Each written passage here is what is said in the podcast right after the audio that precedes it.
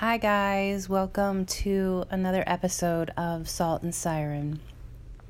Uh, this is a little, little preview as to what's coming in some of our uh, YouTube videos.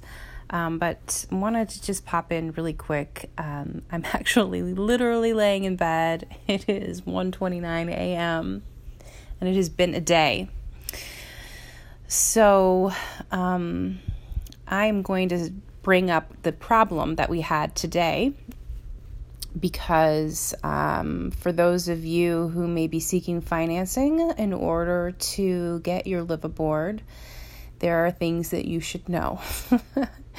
and some of it you would think is just obvious, and some stuff I just was kind of blown away by.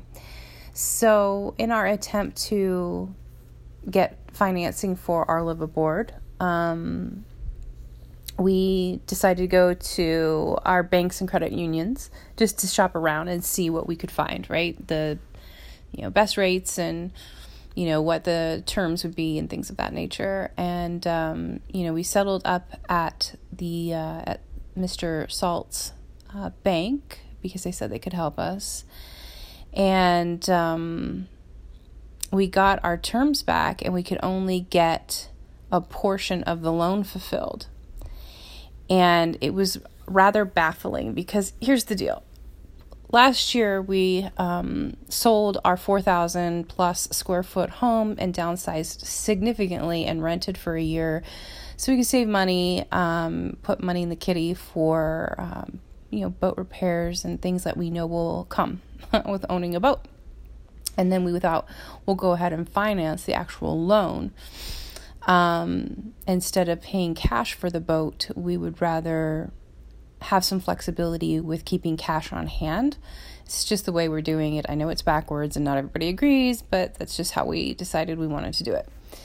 And um, and so what ended up happening is, despite um, a credit score of over 750 uh, it's like almost, I think it was like 760, yeah. Um, and despite paying off multiple mortgages over the last, uh, well, for Todd especially, since he was 23 years old and he is 47, he's always had a mortgage except for this until this last year. Um, despite paying off multiple car loans and credit cards, we've just literally paid off our credit cards um, again in anticipation to living a you know smaller life. Um, and he didn't have enough credit history, so I know that like it's good to keep your credit like healthy, meaning kind of revolving. I understand to carry some debt is actually good, um, and that's fine. And we have still um, a car loan, which we're actually soon not to have because we're going to sell um, one of our vehicles here probably in the coming week. Um, but um, that has very little left on it. It will be gone soon, and we will literally have like very like almost no debt. I think there might be maybe a little bit left on a credit card, but I think honestly this will be the last month for it. So, um, because these good marks on his credit, especially the mortgages because they're higher value loans, they fall off of your credit history after 10 years. This is the part we didn't know.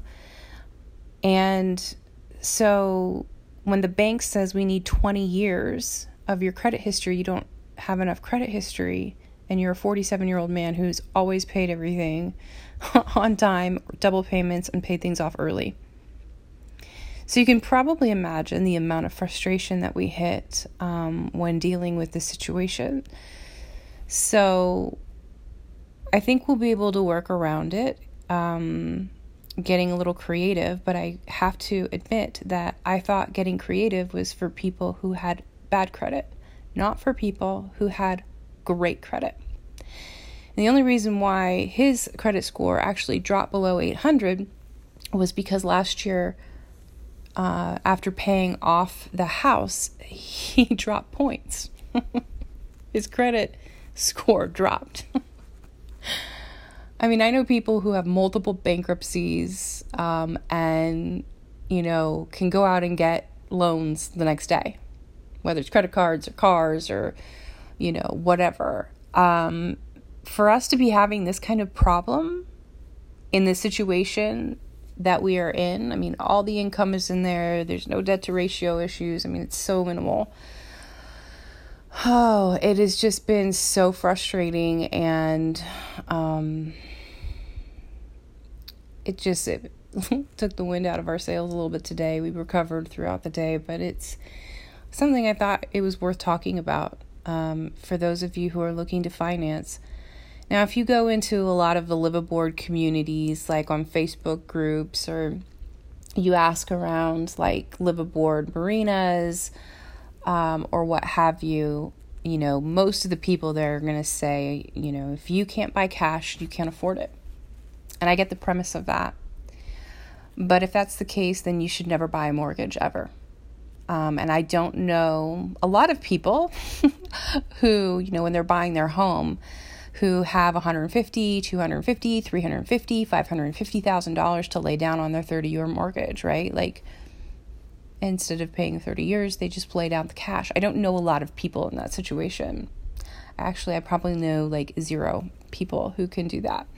So, this is our home and this is, you know, where we're going to live. I look at it in very much the same way. So, I just I'm telling you this not because I don't want you to be discouraged.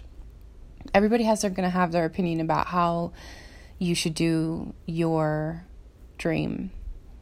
Um and then so many of those people are going to vomit all over that and project their limiting beliefs on how you should achieve that dream.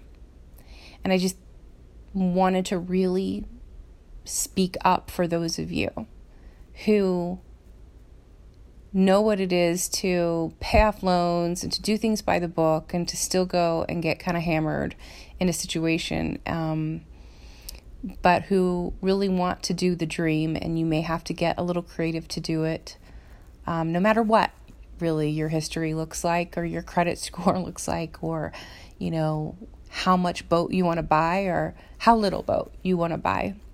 What's important is that we all, especially in the liveaboard community, have more in common than we don't.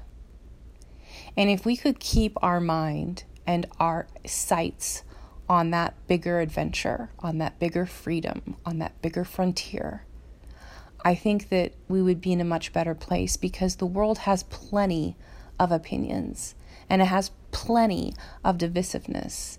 But for those of us in this community and those of us who are aspiring to be in this community or or curious about this community because you really do want that sense of freedom, I urge you to just keep pushing forward with that dream and if you're confident about how you want to make that move, and you've done the homework and you've done the research and you've done the saving as necessary, it's okay to do it backwards or upside down or inside out. So that's it. I just thought it would be um, really important to bring that little bit up. So uh, that will be on an upcoming episode. I'm sure Todd and I will talk about it, but I thought I'd preview it here for those of you who want to know more. So take care, and uh, this is Salt and Siren over and out.